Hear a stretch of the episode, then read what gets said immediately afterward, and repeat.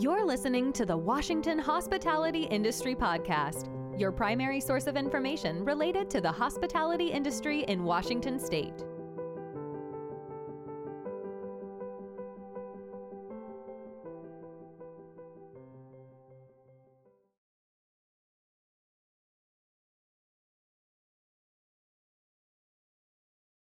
Welcome everyone, the Hospitality Prophet today with Rick Bra. He's going to talk about finishing strong in 2021. Thank you right now to uh, US Bank for sponsoring today's episode. I'm going to drop their link into the chat so everybody can take a look at their payment processing program that we offer with them. Um, today we are here with Lex Nepomuceno and Rick Bra. Um, if you have questions, please feel free to drop them into the Q&A and we can answer them for you. And with that, I will go ahead and hand it off to Lex and Rick. Thanks, Lisa. Uh, Rick and I were talking a little bit earlier about um, uh, analogies and comparisons. And uh, uh Rick, uh, you, you, said that we were, you said that basically um, Q4 for the hospitality business is basically like Black Friday for regular retailers. You want to go into that example? Sure. So in Western Washington in particular, unlike a lot of the United States, we have a silhouette of Mount Rainier with the exception of Paradise being on the opposite side. So we start you know, at the beginning of the year very, very low, and then it works up all the way through summer. And then there's a huge drop uh, after Labor Day, about two weeks after Labor Day, really, that continues to drop down and then it works its way up and then it peaks through the holidays and then it drops to the floor again. So very much like the silhouette of Mount Rainier. So uh, this is the time that you do want to finish strong. It's not the time to kind of whimper out. So this is the time to pour uh, fuel on the gas on the uh, fire. All right, so let's go ahead and get started with your uh, presentation here. You've got some great uh, um, examples and best practices that restaurant and hospitality operators should really apply in this very important quarter. Great. All right.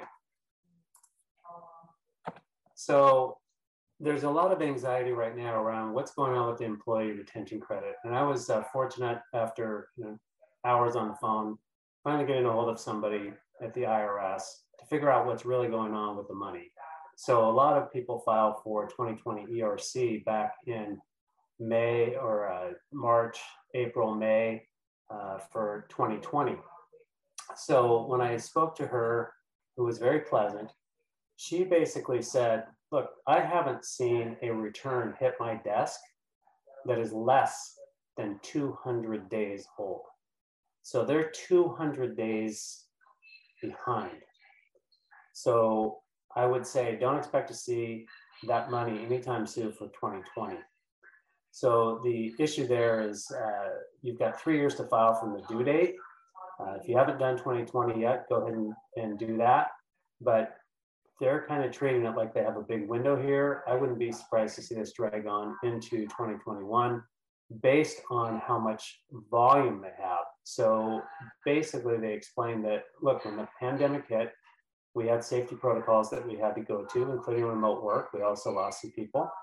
And then they got this massive volume of refund requests, greater than, than 2 million. So uh, that is a ton of uh, ERC 941 amendments uh, for the IRS to complete. And they've been completing forms between phone calls.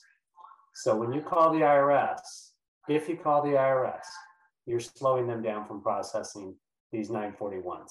So uh, it, it was ironic they have a they have another team, but we questioned, you know, don't you just have dedicated staff? And she said, not just dedicated staff, it's all of us, all hands on deck. But we're completing the forms between calls with nice people like you, which we of course promptly hung up the phone after that so that they could get back to work. So the uh, ERC for Q1, Q4, make sure that you're maximizing your PPP. A lot of people just turned in their PPP for forgiveness and gave them all your payroll. So you want to make sure uh, that you are maximizing your PPP. And in 2021, you're going to want to really be on um, diligent. So we go through, we analyze every single paycheck and how much should be used for PPP and how much should be used for ERC. So PPP, obviously you want to have completely forgiven, but you back that down to 60% and then you maximize that ERC.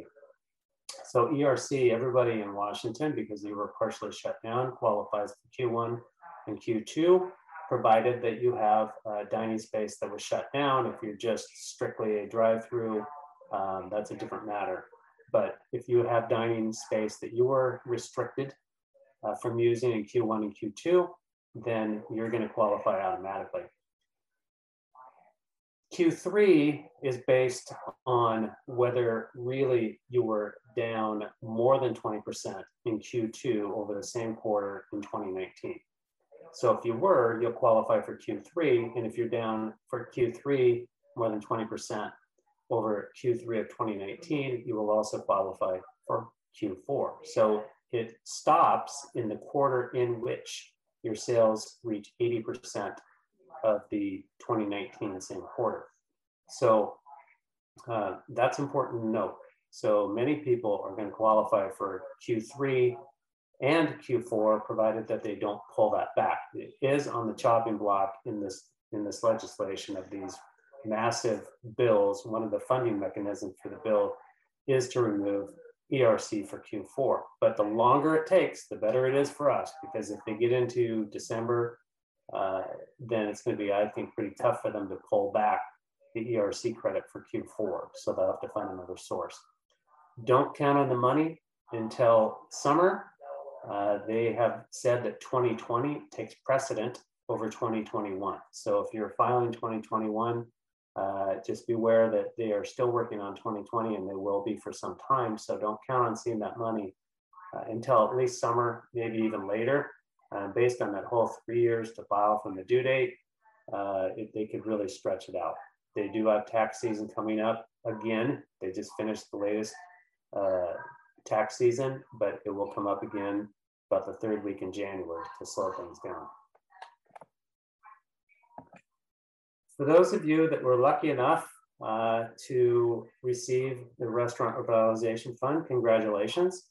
Uh, there is still some interest in funding, but it's really being overshadowed by the infrastructure bills and the climate change agendas. So the last congressional action was on 8-7, and that was the $48 billion bill. There's been three bills that have introduced, been introduced. The first one was for 60 billion, and it had 220 sponsors.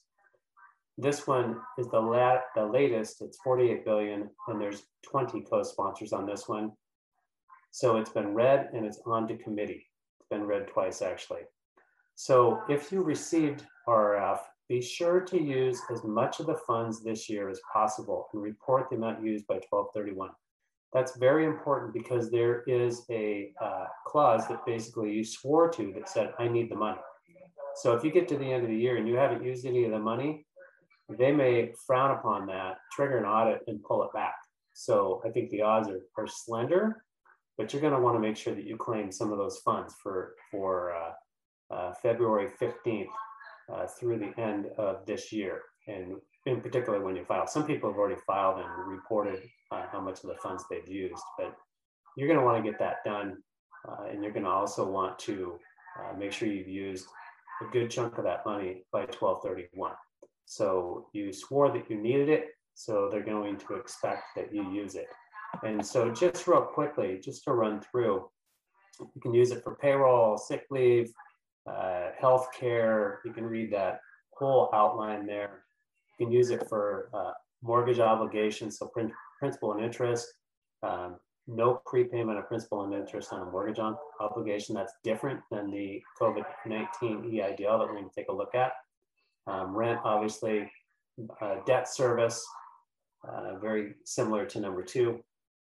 The utilities, basically anything you can use this for. Uh, accounting, want to make sure you use lots of it on accounting. Uh, but you, you uh, can go back and re get, get those from February 15th up until the point that you started using PPP and then you can skip over your PPP covered period if there are expenses that you don't want to include uh, for PPP round one or you used for round one forgiveness. Otherwise, claim those as long as you did not use them for ERC. So no double dipping in any of these programs that will make uh, the IRS very upset and the SBA very upset. Uh, and they could be fines on that. So getting to the COVID-19 EIDL working capital loan, they've actually added that on there. So this, I get a lot of questions around this particular loan and whether you should take it or not. My personal belief is you should uh, take it. There is a personal guarantee for any amount over 200,000, so that's something to consider. But they began uh, approving these on uh, 10-8. So you were able to go up to 2 million, um, provided that you, you uh, qualify for 2 million. I mean, you can apply now and you've got to be submitted by 1231 or by the expiration of the funds. So they run out of money, they're not going to put more money in. So sooner than later, it's very easy to apply, very similar to the, the second round after they fix the website for the first EIDL loan. Very simple, straightforward, a lot of attesting, easy to run through that application. Probably take you 20 minutes after you get all the information put together. 30 year fixed 3.75 24 month deferral, if you qualified for $2 million, it would be plus or minus $10,000, about 10,300 or so, uh, because you do accrue the interest in that 24 month uh, payment deferral period. So 10,000 bucks a month, 3.75% money. Um, you can use it for your operating expenses. So basically everything, and a lot of people have kind of personal debt and, and investors, and, and maybe they've got triggers uh, to flip an 80 20 where they've got an investor and the investor gets 80% of the distributions till he or she is paid back or they are paid back. And then it flips to 80 20 to the operator. Um, this is a way to kind of clean that up as well. Um, so get rid of that, that uh, business debt so you can include prepayment of past. I don't know how you prepay past, but past, present, and future. You cannot use the money to pay government debt. You can use the money to pay payments on your government debt. And so one of the ways to do this is you use this for your operating money, and then you use your operating money that's basically flowing through the business. That's what you use to pay off anything that's a little bit squishy. So paying down that government debt if you wanted to get rid of it. Um, if you've got a little bit of PPP left over or something along that line, use your operating capital to pay them off, use your operating capital to pay off your investors uh, because you'll have lots of it because you're using these, these proceeds to fund your business essentially if you did not receive RRF. And many believe that the reason that they bumped this up to 2 million was because RRF is going to take a while to get through if it does get through at all. There's still plenty of interest, as I mentioned, but no guarantee. So they put the olive branch out, they bumped it up to 2 million, 10 million for, for a larger company, uh, less than 500 um, employees. So they put the olive branch out there. So eligibility, you have to meet the size requirement. So the great big guys, publicly traded, they're not going to make it. If you weren't in operation before 131.20, you're not going to qualify. So if you were in operation, it's the calculation is very simple. It's your 2019 gross receipts per your tax return minus the lesser of the 2019 COGS times two or 500,000, whichever is less of those two minus any EIDL you've already received. And you can, so some people went in and maybe they got a $200,000 loan, they bumped it up to 500,000. Now this new thing came along after 10.8, you can then increase your, your 500,000 up to 2 million if you qualify. So that's something to keep in mind. You can keep going back to the well. Now, if you've got something in process, you've got to uh, go in and amend that right now. Do not uh, open up a new loan. So if you've got one in process that maybe you asked for 500,000, you haven't heard back yet, you can go in and amend that up to whatever amount you want. Uh, just remember there's going to be personal guarantees attached with this. One thing in red at the top there, so it's taking several weeks to get loans for less than 500,000 and you need to have a 570 credit score. Anything between 500 and 2 million, it's taken about a month and a half for approval. Not sure what several weeks compared to 1.5 months is, but that's how it's listed uh, in their literature. And you need to have a 625 credit score.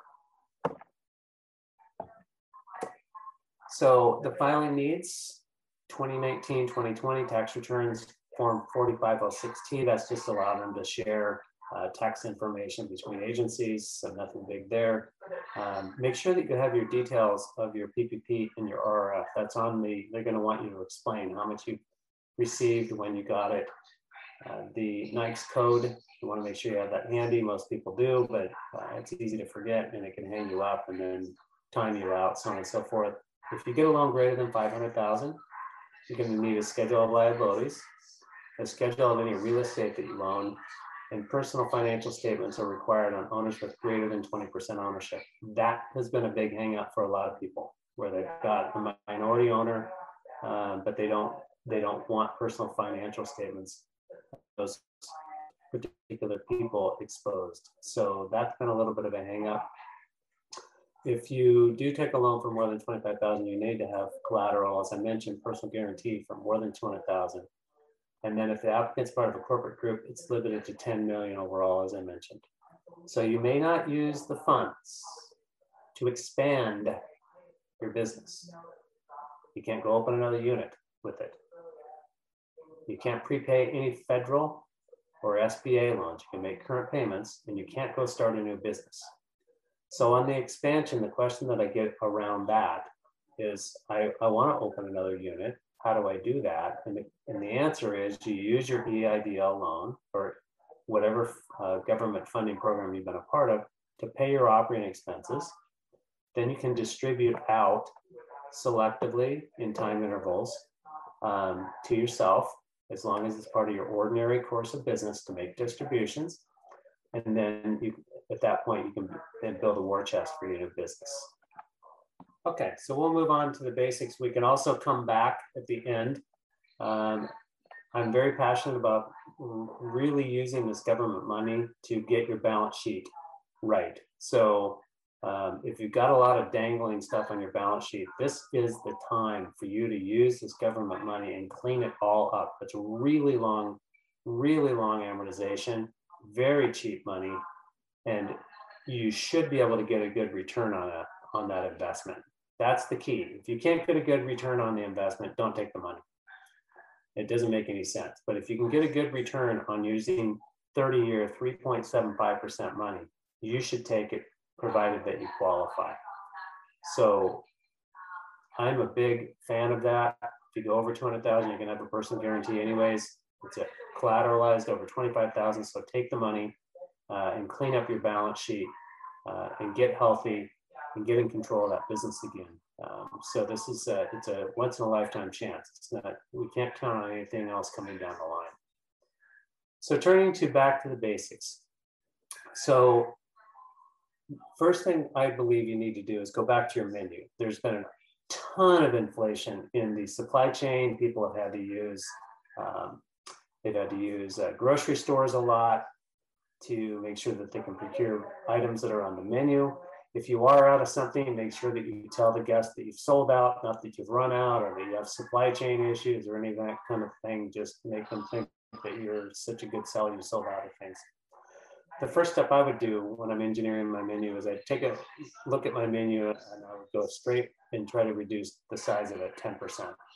A lot of people have really lean menus already, and if you're so small on your menu size, uh, you can take a pass on that. But a lot of people begin to creep up their menus again so you're going to want to take a shot at reducing this.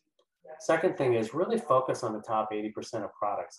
So one of the problems with doing any kind of analysis is if you use too much data, it just shuts you down and you don't get an opportunity to make the good decisions that will help you uh, to um, maximize your margin. So focus on the top five sellers. If you just, if that's all you did, if you didn't have time to do the rest, if you just focus on your top five sellers, they your number one seller has the uh, most resistance to price increases, so people will buy it anyways. So um, don't be afraid to take price increases on your top item, and I would say through your top five items. So watch your protein sizes. You know that those are expensive. The futures markets are not pointing to any um, good news uh, that I've seen so far. So you're going to want to watch those protein sizes and adjust them. So a lot of people use an eight ounce burger.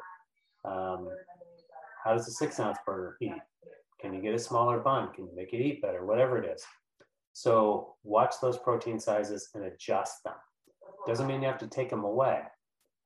Give the guests plenty of less expensive ingredients. Make sure you fill those plates up. Whether it's uh, if you reduce your protein, increase something less expensive on that plate so that you can keep a good full plate.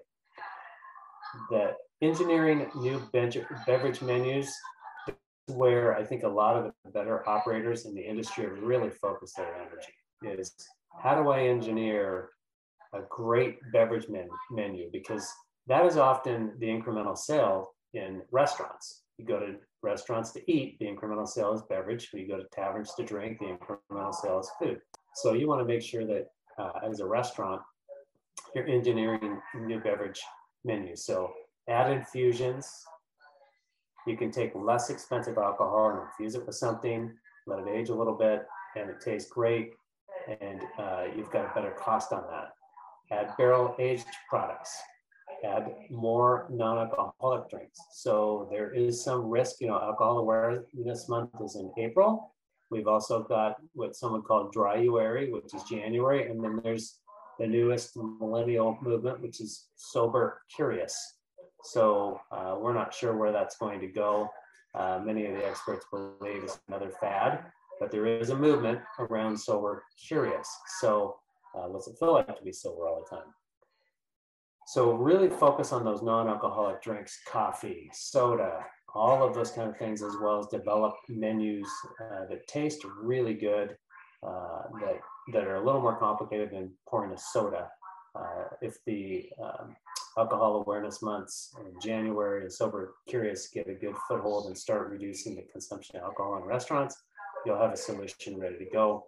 Uh, plus, sometimes you just people don't feel like drinking, so it's a great alternative there. The next piece is to make sure that you're raising your prices every quarter. I'm speaking as a consultant, not on behalf of the association. So raise your prices every quarter. Get a price increase immediately, right now. If you haven't done it in the last couple of months, do it right now.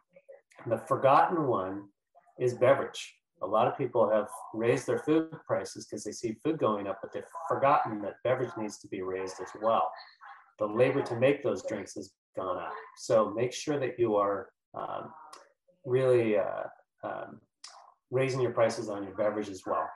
So take smaller, more frequent price increases rather than big ones. If you've missed a year or two, you may have to take a big one, but it's better for you to take three, uh, four, 3% increases than to take one 12% increase right now. So you'll want to take quarterly increases and really watch volatile items. If something spikes in price, you may have to remove it for your menu. If you can't remove it from your menu, put it in a place on your menu that's less conspicuous. So typically in any list of items, the top one and the bottom two or the top two and the bottom one sell the best. The items in the middle don't sell as well. So you can take something that was a great seller and you can move that into the middle of a list uh, it'll probably sell less, but yet your regulars still get to get it. They know where it is. 11% of all guests that walk into a restaurant order the exact same thing every time. So that's going to allow them to get what they want, but you're going to sell less to people that are less frequent diners because typically 20 to 40% of your diners are first time or um, not regular uh, diners. So make sure you raise those prices every quarter. And if you haven't done it in the last three months, do it now before the holidays hit, because you are coming into paradise, you're going to want to make sure you leverage these holiday prices uh, before you hit to January and February in particular. Uh, so then you'll raise them again. So if you raise them now, make sure you raise them in a quarter, um, say either the beginning of the year or by March. Really focus on gross profit versus cost of goods sold. Everybody gets wrapped up on percentage, and, and I've said it before, but don't take an item you make $20 a margin on and put a $20 cost on it, cost you two bucks because you're going to make less money. Your food cost will look better, your product cost will look better, but you're going to lose money, dollars. We take money to the bank. We don't take percentage to the bank. So focus when you're engineering on the profit per item rather than the percentage. So you don't have to keep, if an item was 25% uh, pre, you know, inflation, and now you're running 30, you don't have to get down to 25% again. You just have to more than cover your cost and take, take the approach of I'm going to make more money with this um, item rather than I need to hit my percentage. So be very, very careful. Managers are really used to managing percentage, which is fine, but adjust their goal percentage after you engineer. So drive your beverage costs down, as I mentioned, with infusions, barrel age specials, the non-alcoholic program, and then go back to using your checkbook for purchasing based on forecasted sales. Control your inventory. Keep it lean. We don't know what's coming next. We don't know what the you know vaccine requirement is going to do. We don't know what the state's going to do around vaccine requirement. So you're going to want to keep your inventory down to five days or less for food. Get less than three days you're going to be running in the store all the time. But five days seems to be about optimum four or five days and then on the beverage side and provided that you don't have a gigantic wine list or a huge liquor list you're going to want to stay lean on that as well, no more than 30 days. Uh, that has a way of really disappearing quickly uh, if you slow down. Um, I've always said that you know beverage has legs. They, it somehow just finds a way to walk out. So we don't have to go through this list right now, but this will be in the presentation. What do I look at on a daily basis? What do I look at on a weekly basis? And what do I want to look at monthly or by the period? So um, if you look, for example, guest check average, I want to make sure that I look at that every week. I don't have to look at it every day, but I want to look at it every week and every month. I want to look at product trends at least once a month. What's going on in the markets? Uh, what's my ideal look like? What's my gap between um, the ideal and actual? Throttle your tablets and to-go orders without losing sales. So control the flow a lot of people have been just turning their tablets off when the rush comes in. And you need to, you know, a lot of these tablets, they have throttling tools, they have pause tools. Make sure you're using those. So you want to um, make sure that you're prioritizing the guest ticket times. You don't want to allow cutting. And the tablets, there's nobody on the other side, they just cut. But you're going to want to throttle them to the average wait time, uh, just like you're controlling counts. So if you've got, if you, if you're getting huge uh, ticket times in the kitchen, you're going to want to throttle those uh, tablets back so that they're not cutting in line. Don't, don't shut them off. Those are sales that you have an opportunity to, to get and you need every sale that's coming through the door.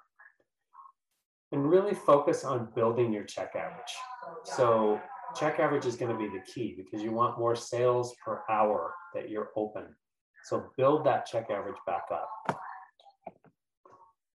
Forecasting sales i know it's difficult when you're not sure what's going to happen with with the business every day but it's we've got enough operating history now that we can forecast sales relatively accurately. And then we need to cost our schedules every day back to that forecast. So schedule them to the costed schedule don't just write a costed schedule actually schedule people to them and then hold hold those hours accountable to that you don't need to cut people you need to cut minutes. So don't go out and slash your staff uh, to hit your cost. Just make sure that you're you're getting you're trimming and you're tight. So when people come in, start them fast and keep them fast. If you've got people that come in and they're standing around, you're not bringing them in at the right time. You want to bring them in right as the rush is hitting, and they will be fast all night. You want short, fast, energetic, profitable shifts you want to optimize those hours of operation. So it is an opportunity unlike we've ever had in the history of the restaurant business to optimize our hours of operation. If a shift doesn't work, get rid of it. People are used to checking their phone to make sure that you're open. So now's the time to optimize all of your hours of operation. Don't open at 11 and close at 11. If, if it's business is saying we need to open at 12, open at 12. Business is saying no lunch, then no lunch make sure that you are optimizing your hours of operations. Once in a lifetime opportunity to do that. And you need to get through this next 18 months as we kind of suffer through inflation and unknowns, so on and so forth. So, uh, labor shortages, we need to make sure that we're optimizing all of the shifts around the business. And use a checkbook for labor too. You're spending money on labor. How much money do you have to spend on that particular day? A lot of people don't do that. How much money did I have to spend for labor based on these sales? Did I spend that amount? The second point is to focus on sales per labor hour in the front and the back, not just labor percentage. We've seen wages fly. So line cook last year, year before, maybe 16, 18 bucks an hour. Now 21 to $27 an hour, depending on the concept. So it's gone up quite a bit. Front of the house, obviously, we've had inflation in uh, state and uh, city, uh, city of Seattle in particular, uh, has seen a lot of inflation in front of the house wages. So we're going to make sure that we're driving efficiency rather than percentage. That's the whole start fast, stay fast thing. So drive efficiency rather than percentage. Focus on sales per labor hour. In the front, set a goal of around $150 per front of the house labor hour. That's going to be tight, but you can do it. And in the back, $140 per food uh, sales per hour. So set those goals and see how you get there. Uh, I imagine that a lot of people are in the 70 to 100 range. Uh, so you're going to need to really find some efficiencies to, to get those numbers up. But I think it's really worth going after. Use your tools and manage every shift and every dollar. So around monitoring your labor cost, clock in, clock out every day, scheduled hours versus actual hours, daily, weekly, monthly, sales per, la- per labor hours, about the fifth one down there, you're going to want to make sure that you're measuring that for servers, for bartenders, for the front of the house in total, for the uh, uh, back of the house, for line cooks, for prep cooks. Uh, you know, somebody said the other day that that was kind of a blinding flash of the obvious. The more hours that the prep cooks have, the more prep you're going to have on hand. And you want to keep that really tight right now. Table turns, focus on those. Payroll reports every week and every month. And crew turnover is very expensive right now. And we've had a lot of ghosting going on and rage quitting. So, back to providing positive feedback, we need to remember to use the 10 penny trick. You know, put 10 pennies in your pocket. And at the beginning of the shift, you've got 10 pennies in your left pocket. And your idea is to get 10 pennies into your right pocket by providing at least one positive piece of feedback for every one penny going from one pocket to the other. It's an easy trick, but we want to deliver nine pieces of positive feedback for every one piece of negative feedback, not 49 pieces of negative feedback and one positive of general feedback. So we want to make sure that we're providing lots of positive feedback because there's a lot of opportunities for crew members right now, and they're literally rage quitting. You have a tough conversation with somebody and they quit. If they don't have a foundation of positivity going into those tough conversations, they're going to quit. So make sure you are building relationships with your crew, all of them. They can, they're not just workers. Build those relationships. Make sure they're tight. Make sure you tell them what they're doing right more often than wrong, and use those 10 pennies. So finishing strong is about the last 20%. When we start a project, and they've noticed this with engineers a lot, they get about 80% of the way through and they kind of start petering out at that point. So you lose enthusiasm the longer something takes. We're about 80% of the way through the year. So the last 20%, you need to engage and overcome fatigue. People are tired. I understand that. It took a ton of energy to get back open but it's time to overcome that fatigue, set the example, and really ride out this year as a winner. So end with a bang, not a whimper. Questions? Um, I have a question, uh, Rick. Uh, earlier, you talked about um, adjusting the menu, and um, many of those things relate to increasing menu prices. How about those operators that are concerned about losing customers if they raise um, menu prices too much or if they take away items on the menu that's a crowd favorite? Uh, how do you, um, how does an operator navigate through that? Yeah, that's a great question. I wrote an article a few months back that basically walked through the math that if you raise your prices 10% and you lose 10% of your guests, you got to win on, on your hand. And that doesn't happen because you basically, all of your price increases are incremental. So if I take from something from a dollar to a dollar 10, I make that extra dime. Didn't cost me anything. And that's why we want to link this back to efficiency as well. Uh, obviously, you don't want to lose a dollar worth of sales um, to make 10 cents more. So you will get, if you have 60 to 80% of your guests that are that are regulars, um, most of them are going to stick with you anyways. And those that you lost were, were going to be made up with new guests, as well as more than overcome with the price increase. So do not be afraid to raise your prices. I said at the beginning of this whole entire pandemic that there is going to be a separation like there was when I was a kid. It was a treat to go to a restaurant. Then commodity prices got so inexpensive and held steady for so long that, that grocery and restaurants really kind of leveled out. Now there's going to be a gap again because the labor force is way more expensive than it was before. And you've got a few people running around a grocery store, you've got a ton of people running around a restaurant. size is way different, the sales per hour, way different. So don't be afraid to raise your prices because there is going to be a gap and people are expecting that. Plus, they've been eating, you know, they ate for a year at a 30 to 40% premium by having stuff delivered to their house. So reclaim some of that. Actually, that brings me to another point that operators will have questions about uh, how to effectively manage their third party delivery business. Uh, that will probably increase also during this last quarter. But as you've mentioned numerous times, that's also a big chunk of profits that you're giving away to a third party. How would you advise um, uh, restaurants to deal with that? Yeah, I would say, you know, if you've got a platform, you know, one of the major POS systems uh, has a platform that you can drive your own uh, third party delivery through your POS. Um, I think a lot more of those platforms are going to come out, but you're going to want to push people to your website and not straight to Uber Eats or uh, uh, DoorDash or one of the major platforms is going to charge you 30%.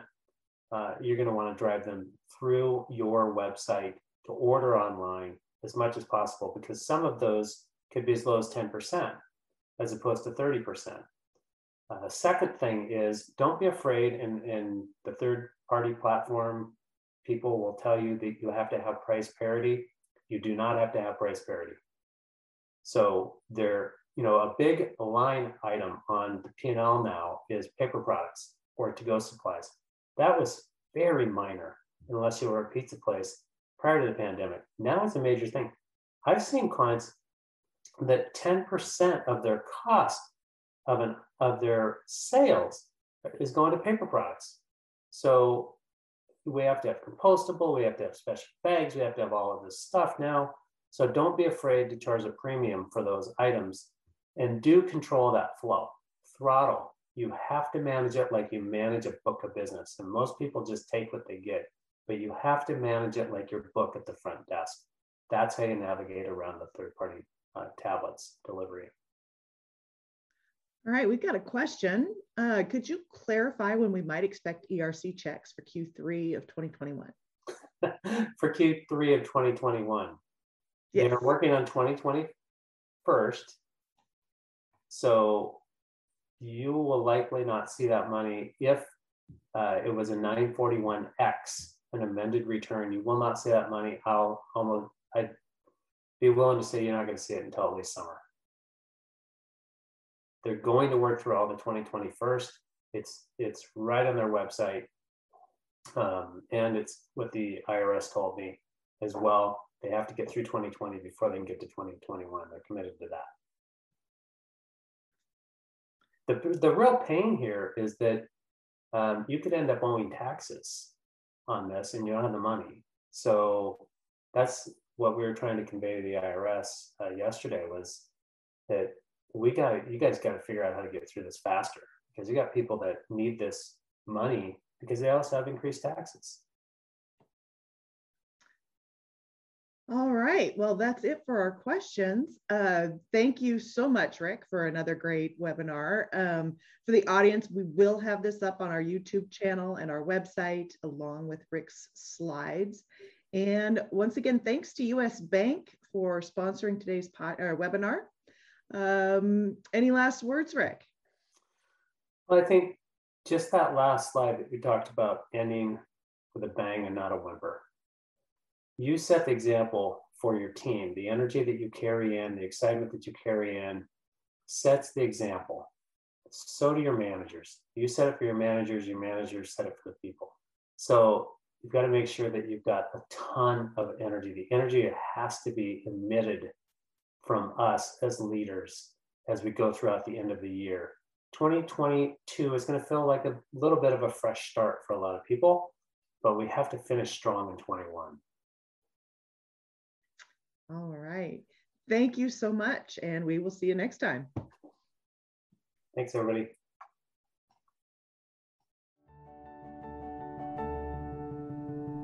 Thanks for listening to the Washington Hospitality Industry Podcast. Make sure to visit our website, wahospitality.org, where you can learn more about the restaurant and lodging industries and the Washington Hospitality Association. Be sure to subscribe to the show in iTunes, Google, Spotify, or iHeartRadio so you'll never miss a show. While you're at it, if you found value in this show, we'd appreciate a rating on iTunes. Thank you so much for that effort. Until next time.